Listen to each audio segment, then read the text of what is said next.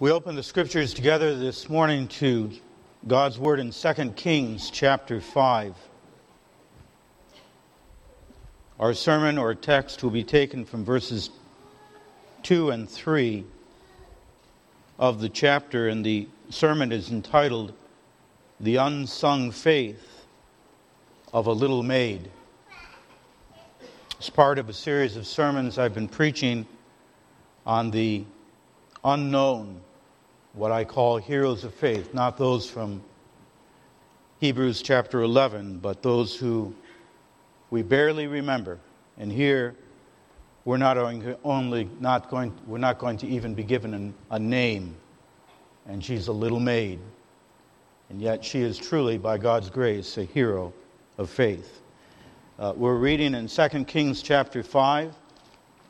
2 Kings chapter 5 is telling us of the ministry of the prophet Elisha.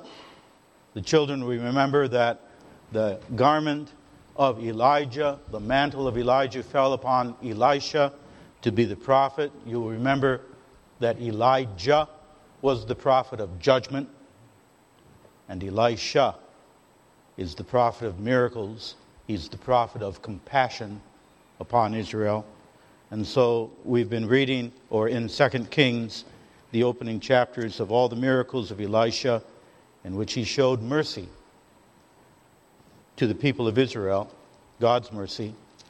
And now in this chapter, we see God's sovereignty of grafting in this man called Naaman, who was a leper. 2 Kings chapter 5.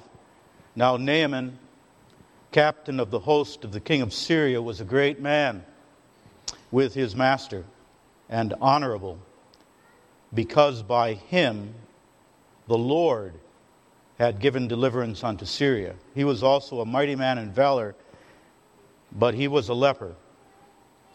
And the Syrians had gone out by companies and had brought away captive out of the land of Israel a little maid, and she waited on Naaman's wife. And she said unto her mistress, Would God, my Lord, were with the prophet that is in Samaria, for he would recover him of his leprosy. And one went in and told his Lord, saying, Thus and thus saith the maid that is of the land of Israel. And the king of Syria said, Go, to, go, and I will send a letter unto the king of Israel.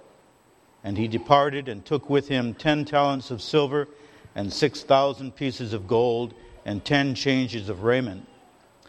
And he brought the letter to the king of Israel, saying, Now when this letter is come unto thee, behold, I have therewith sent Naaman my servant to thee, that thou mayest recover him of his leprosy.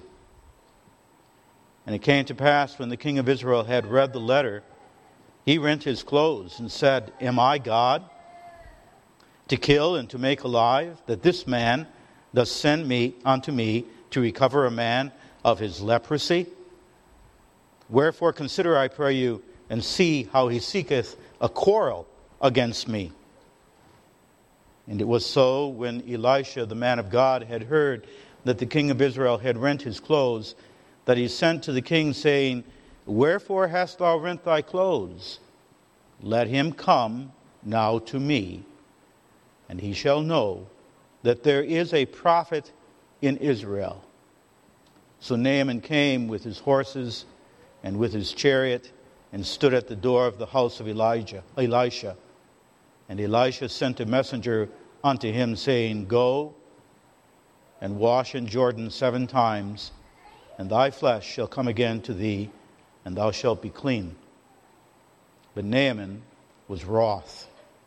And he went away and said, Behold, I thought he will surely come out to me and stand and call on the name of the Lord his God and strike his hand over the place and recover the leper. Are not Abana and Pharpar, rivers of Damascus, better than all the waters of Israel? May I not wash in them and be clean? So he turned and went away in a rage. And his servants came near and spake unto him and said, My father, if the prophet had bid thee do some great thing, wouldst thou not have done it? How much rather then when he saith unto thee, Wash and be clean. Then went he down and dipped himself seven times in the Jordan, according to the saying of the man of God. And his flesh came again like unto the flesh of a little child, and he was clean. We read to that point, asking God to bless his word to our hearts. Let's read again the text for the morning, verses 2 and 3. Now, we want to read this text in light of verse 1. The Holy Spirit is uh, underlining God's sovereignty in all things. Because by him, that is by Naaman, verse 1, the Lord had given deliverance unto Syria. And then, verse 2, our text, and the Syrians had gone out by companies and had brought away captive out of the land of Israel a little maid, and she waited on Naaman's wife. And she said unto her mistress, Would God, my Lord, were with the prophet that is in Samaria, for he would recover him of his leprosy. This morning I'm calling our attention to what I call an unsung hero of faith and unknown and perhaps even unnoticed. Just this little maid out of Israel. And when we look at what I call the unsung heroes of faith, those who we hardly remember in the scriptures, then we are taught two things about true faith from her and from all of those in the scriptures we hardly notice and yet stood by faith. And the two things that we want to learn from the unsung heroes of faith are that a true faith does not wait for a big moment. It does not wait for the gun to be pointed at your head, whether you will confess Christ or not. True faith does not say, well, when I get to be 25, for sure I'll be serious about my faith, or when I get married. But true faith lives every moment of life to be faithful to Christ. It walks moment by moment in humble dependence upon God, even when you are utterly alone and abandoned and hurt and abused. True faith walks moment by moment with God. The second thing she, this her faith this morning directs us to is that true faith does not draw attention to itself. True faith does not draw attention to its acts and its deeds, but true faith points to God and to His work and to His deeds. The question at the end of day for faith is not, did they see what I did? Or what I, did they hear what I said? But true faith asks the question at the end of the day, did my actions and my work, works, point to God, to His Word, and to His power? So I call your attention to this little maid, this little slave girl who lived under the darkest of providences in her life, and yet her faith as a little girl shone brightly, and whose witness God used to move kings upon their throne and to bring glory to him who he used the weakest the weakest of all possible means God used for the greatest of all of his purposes, the gathering in of one of his own, of the cleansing of his soul. God sovereignly directed and controlled her life to accomplish his purpose. I call your attention to the unsung faith of a little maid. We read in verse 2 about a little maid Oh, I should back up. The unsung faith of a little maid. I'm going to talk, first of all, about her witness. That's point one. Then, number two, we're going to see the rippling, what I call the rippling effects of her simple witness, what God accomplished by it. And then finally, number three, I'm going to bring three simple lessons to us. So, the unsung faith of a little maid, her witness, the rippling effects, and the lessons for us. We read, as I was saying from verse 2, of a little maid of the land of Israel carried away captive and who waited on Naaman's wife. This little maid, the estimation of her age is somewhere between six or seven and maybe as high as nine, ten, eleven, or 12, somewhere in there.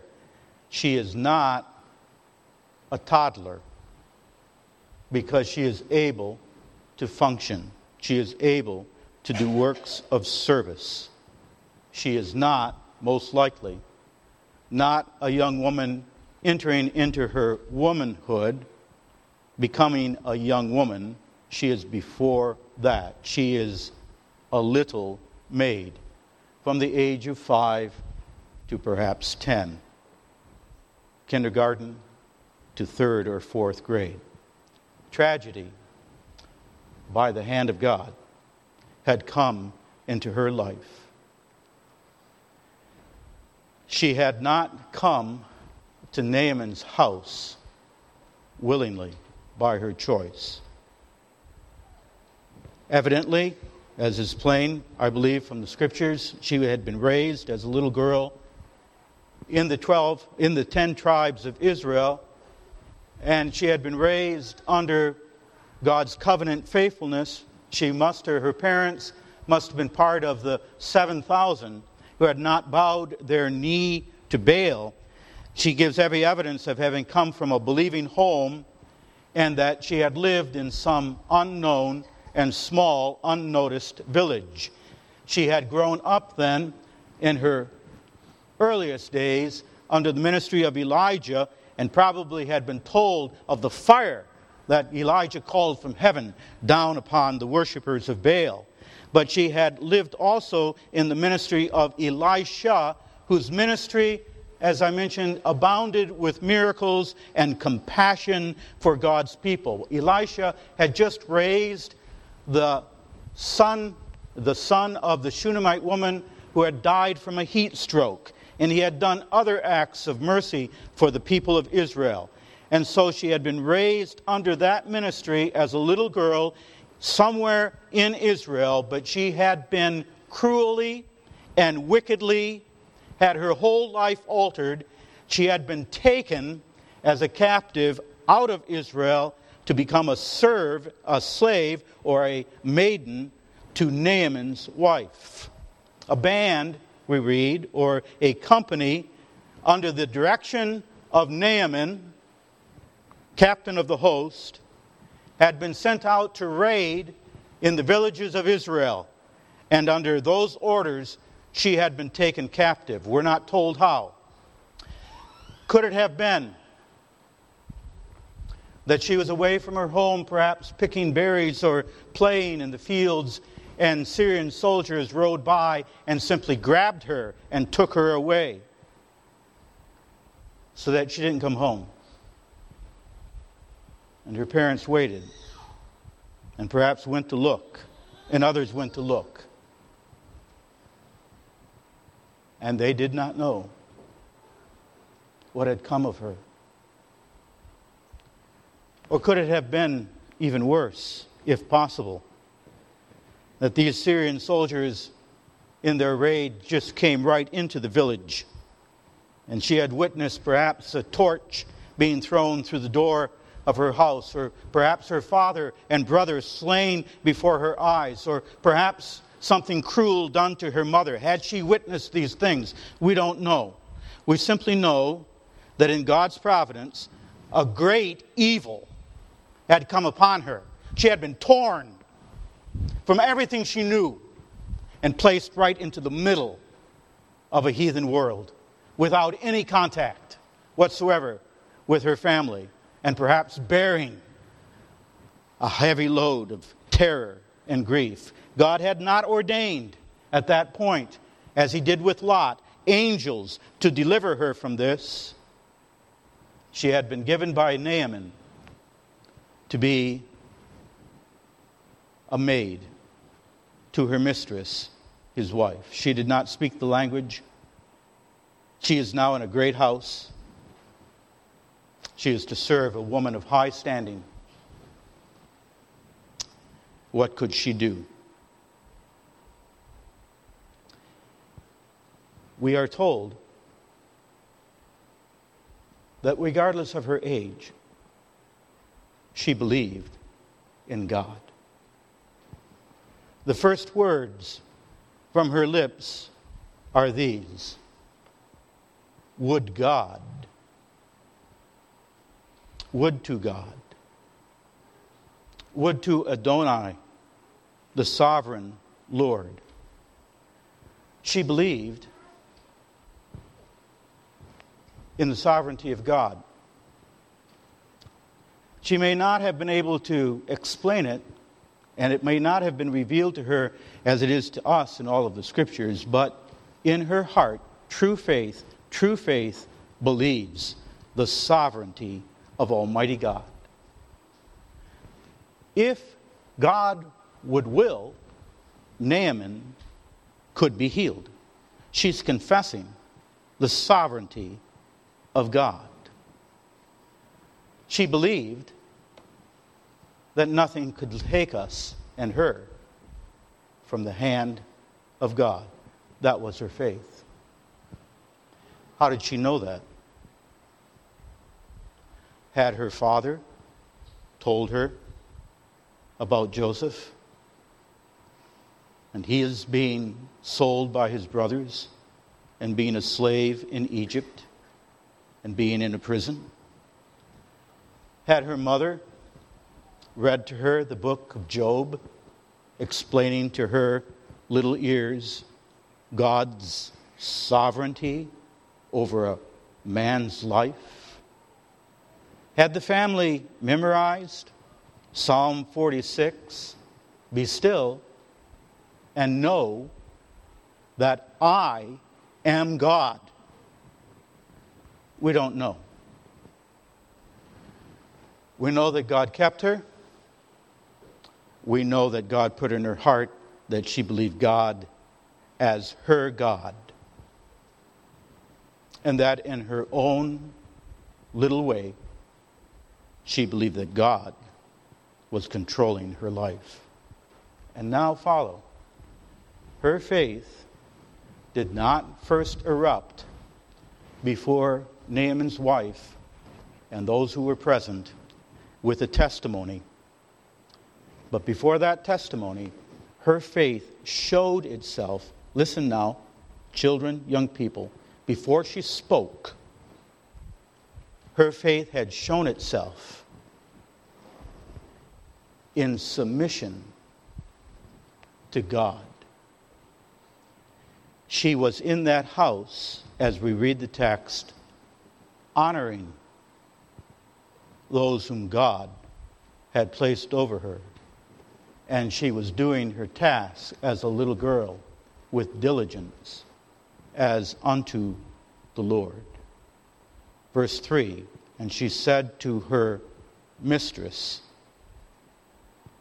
over her, Would God, my Lord, Naaman, Naaman, rules over me. The man who orchestrated what happened to me, and I'm serving his wife. She understood spiritually the fifth commandment to honor those, all those, whom God places over us. Not by her choice,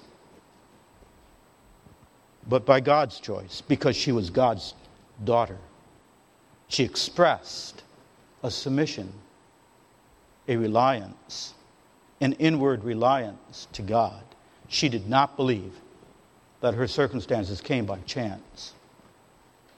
But she testified that they came in her conduct, in her conduct, in how she responded, in how she responded, she testified that all things come to her of her heavenly Father. Did she think of Joseph, who also conducted himself in a prison, unjust and cruel and evil, who nevertheless conducted himself as a faithful servant in a prison? She submitted to the commands of her mistress. Imagine Naaman's wife. How could she in her flesh look at her with anything other than disdain? But her faith said, God put me here, and I must serve Him in my response and in my actions. And it was noted. Of course, it was noted.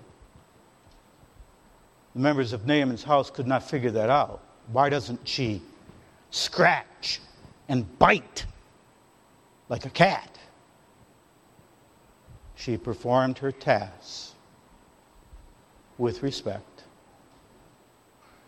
and she respect, performed her tasks in submission to God.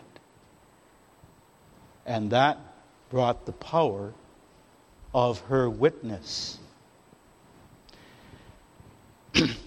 now, the scripture wants us to use a sanctified imagination at this point.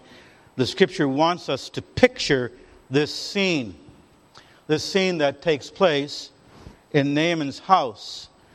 Naaman not being present, we take it this picture that takes place as she's performing the tasks of a little maid in that house with Naaman's uh, wife, her mistress, present.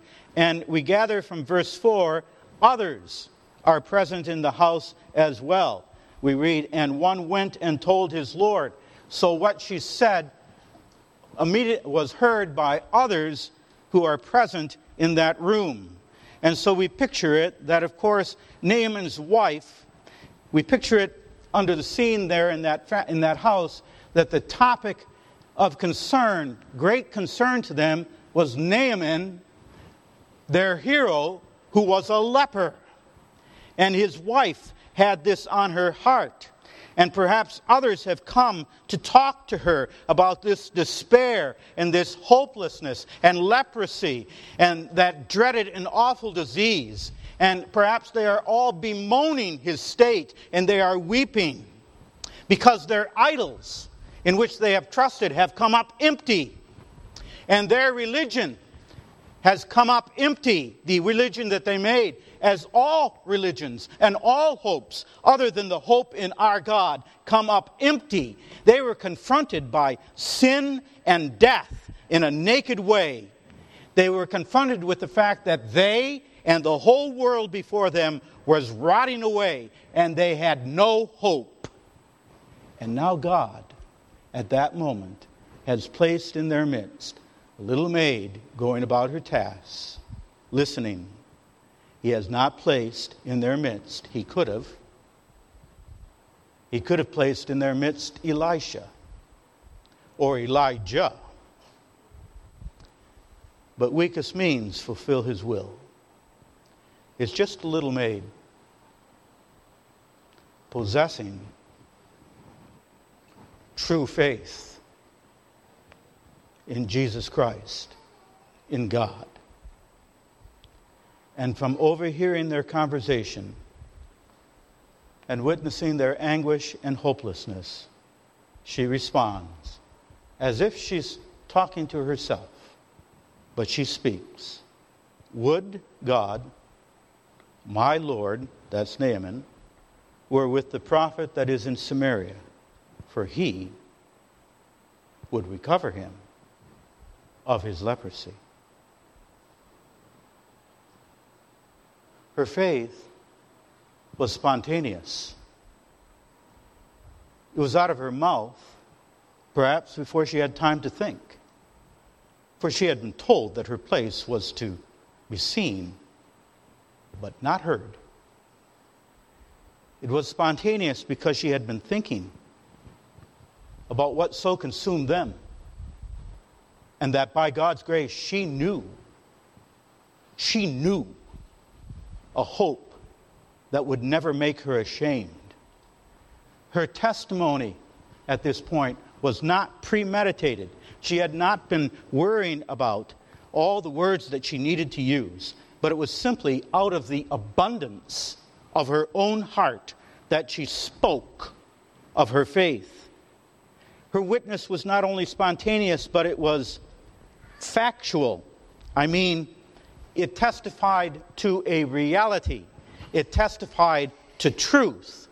She spoke plain truth. There is a prophet of Jehovah in Israel. He would recover him. She did not hem and haw. She did not say, Well, I think I remember back in those days that I was in Israel that there was this man who performed many miracles, and you might now, in your distress, like to consider an alternative to your God. She did not say, Well, yes, you believe these, these different myths and so on, and now I would like to just add another thought here that you could might consider. No, Nothing like that. This is factual. This is truth. I do not, she was saying to them, I do not believe in myths. I do not believe in stories. I believe in God, the Father Almighty, creator of heaven and earth, and in his promised Son, Jesus Christ. She was saying to them, and it was very courageous, but behind her words is God, my God, is God. My God creates and holds all things. My God controls leprosy. My God's word through a prophet is true. She spoke confidently. He would recover him. Literally, he would gather him in of his leprosy. He would gather him in from his leprosy. She was saying to him, Leprosy is not too much for my God, or from the word of my God through the prophet. She was saying to them and to us this morning the defilement and bondage of your sin, the addiction in which you are held, the corruption of our sinful nature, the corruption of our sins. This is not too much for the God of Israel to gather in. He can gather in Naaman, he can bring him to himself. She was confessing the sovereignty of her God.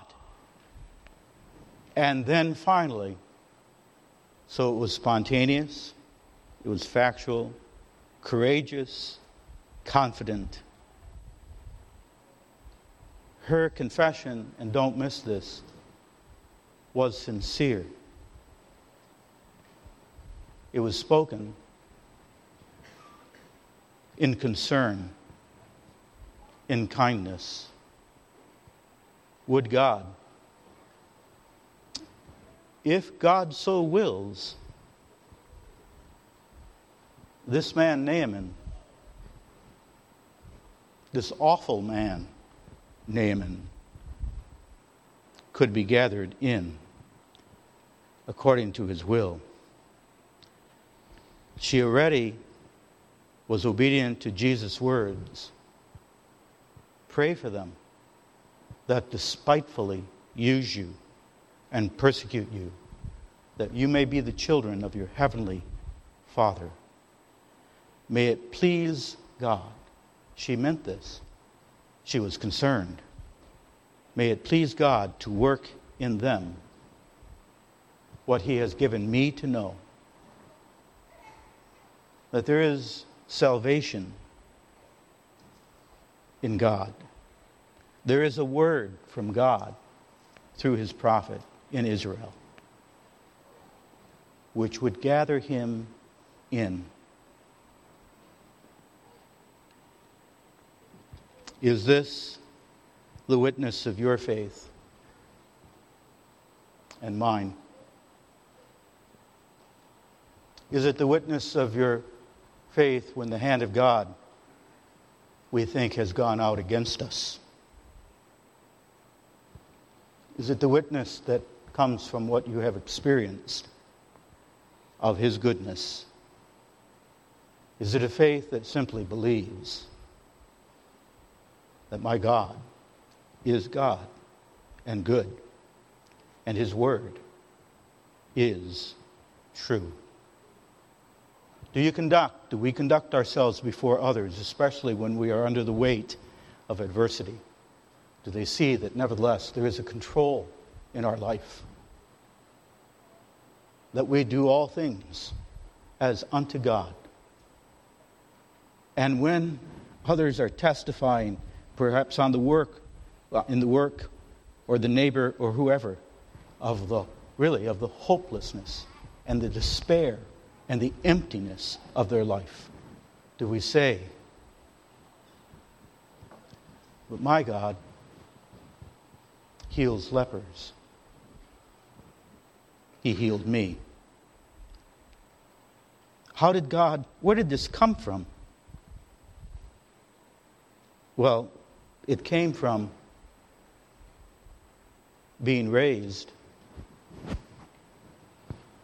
the same way you have been raised. I'm not saying it only comes from that. God raises up his children in true faith, in power, wherever. But where did this come from? From a special class? No. She was brought up in a believing home. She was taught the covenant promises of the Word of God. And out of that, a spiritual life in Christ and a power of faith was implanted in her. And she lived that faith and witnessed of it. And God was pleased to use it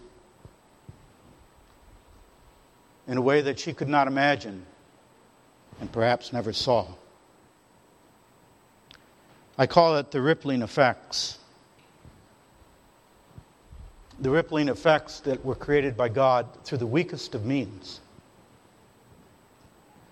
As we read the passage after this, it's like a chain effect somebody there in that house, in fact, all of them, heard that. And they go immediately to perhaps Naaman, or they go immediately to the king. And the king receives their words, and he acts upon their words.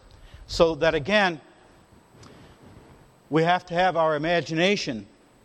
And if we're in that room, it goes something like this they're all bemoaning and talking, and suddenly from the corner comes the words of this little girl Would God, my Lord, were with the prophet that is in Samaria, for he could gather him in from his leprosy, and suddenly the conversation ceases. Everybody's quiet. What did you say? What did you just say? And not only do they want to hear it, but they act upon it. They are convicted that it is credible. They will act upon that word. Are all of them believers? No. Yet in the consciences of men, the truth of God's word cannot be denied in their consciousness. God's word has been spoken, and God's word produces an effect. They hear and they acknowledge it as credible. One goes to the king. The king writes a letter and sends a letter off to the king of Israel Heal him. You know this is possible. There's a prophet in Israel. We've been told that. So heal him. Again, do all of them savingly believe? No. We're not told that. But God's word, when it is spoken, even from the simplest of mouths, will accomplish his purpose. And so God does. It's very interesting to note that even unbelief here is forced to acknowledge the credibility of what she said. But while that's true, there is one person in the passage that's not convinced, doesn't believe her witness. And that one purpose, that one person is the apostate king of Israel. He doesn't respond and say, Oh, well, it must be so. He's born in Israel, but he's apostate from God. And this passage is telling us the horrors of apostasy. And that apostasy is yet a deeper hardening, even. He says, all he's trying to do is pick a fight with me. So that Elisha must tell him, Send Naaman to me. He shall know that there is a prophet in Israel. So, what is the point? The point of the rippling effect to us is, first of all, our witness must be made in the power of the Word of God. Note with me, she said, the prophet that is in Samaria. And then the Holy Spirit draws attention to it in verse 8. Elisha said, He shall know that there is a prophet in Israel. Prophet. A prophet. So we're being directed to this point of a prophet. And a prophet is one through whom God spoke his word. So that she is testifying to the power of the word of God. And she's testifying of the power of the Word of God to accomplish the purposes of God to which He sends it. We must remember that the Word of God is not a word among many other words. That is not the purpose of the Word of God or the purpose of the church, that we have a slant on truth, that we have something that's worth considering. But we have the Word of God. Jeremiah 23, verse 29 Is not my word like a fire, saith the Lord, and like a hammer that breaketh in pieces the rock?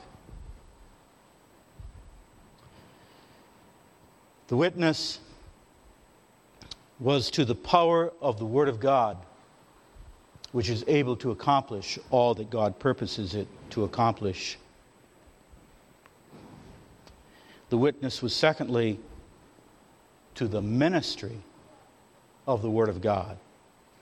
There is a prophet in Israel, and prophet is an office, and it's an office in the church, is an office of ministry of the Word of God is a re- reference to servants of God put in these offices of pastor, elder, and deacon.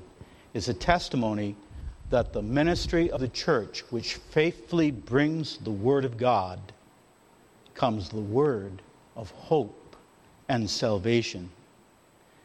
It's saying that the ministry of pastors, elders, and deacons in the church stands, the word that God gives them in these sinful, weak men, is able to stand before the impossibilities that we face in life, is able to stand before leprosy, a consuming thing, is able to gather in.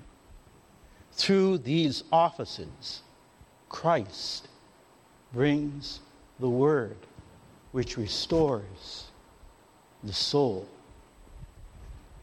And finally, her witness was to the gospel, was a witness to the cleansing power of the blood of Jesus Christ.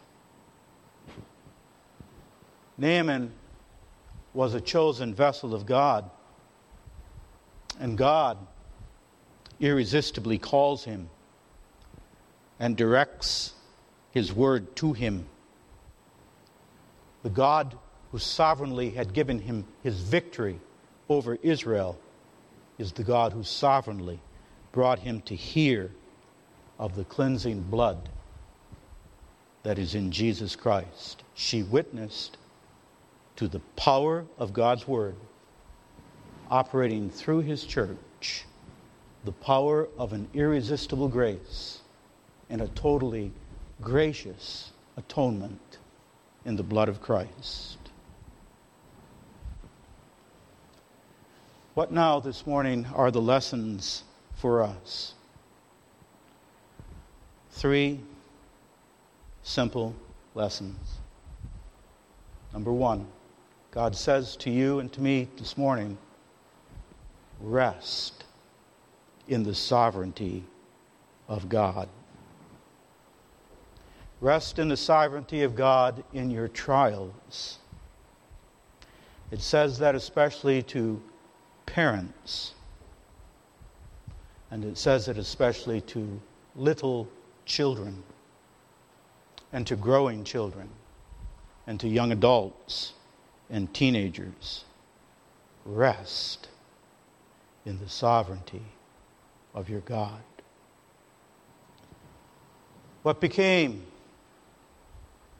of this little girl. When Naaman returned from being healed, did he release her? Did he send her home? We're not told. Was there a day outside that village in Israel that her parents saw a detachment of Syrian soldiers ride up and their little girl slide off the back of a horse and come running to them into their arms? Did that happen? We don't know. God doesn't say. Or if her parents were dead, was she restored to her people? Or did she live her life out as a slave in Syria and perhaps face even more and even heavier trials and loneliness? We don't know. We're going to ask her when we see her. Because all of God's children come home. She did go home to her Savior.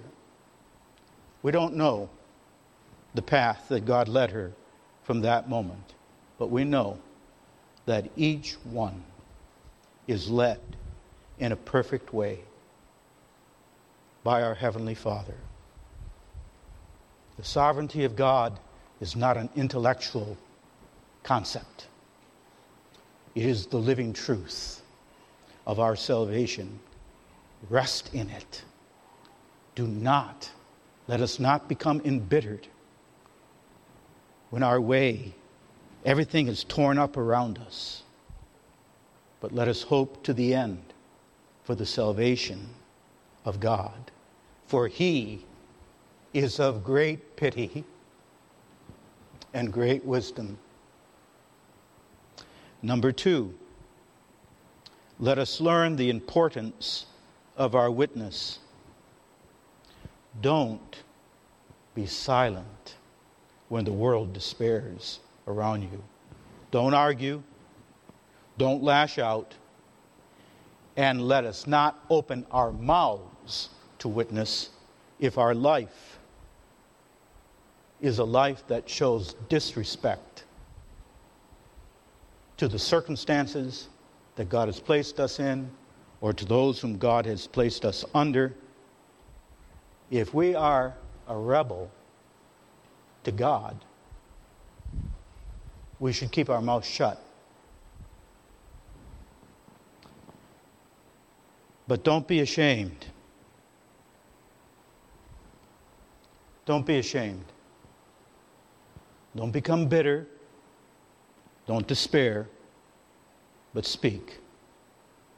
Speak of the things that are entirely of grace, that you know, and you are confident of these things. Speak of speak out of sincerity. Speak out of kindness, not to argue, but to tell them that God lives. And He lives within you. And remember, it is not you that speak, It is the Holy Spirit. And you don't know what God will do with your simple words. And then, third, so rest in the sovereignty of God, know the importance of your witness. And number three, learn that God is directing your life today for His purpose. And His purpose has more to do than just with you. How God touches your life is bigger than just me and just you. God is touching our life so that a witness is left of Him for others. Many in our society, the most that they are ever going to know about the Bible is not what they read, because they don't read it, but it's what they will see in your life and in mine. And God will direct His grace to His children without fail when He directs our life in submission to Him. Your life matters. Your faith matters. You don't know what God will accomplish. Be assured that even through dark days, God desires a witness to be left of something far better, of Him. And that God will use our lives for what seems good to Him. Amen. We thank Thee for Thy word. Thy word is truth. We see, O Lord, that of ourselves we can do nothing. We pray that Thou would continue that work of faith in our hearts and that we may, O Lord, give glory to Thee. We pray that our life and our witness may testify of Thee and of Thy saving grace through Jesus Christ. In Jesus' name, amen.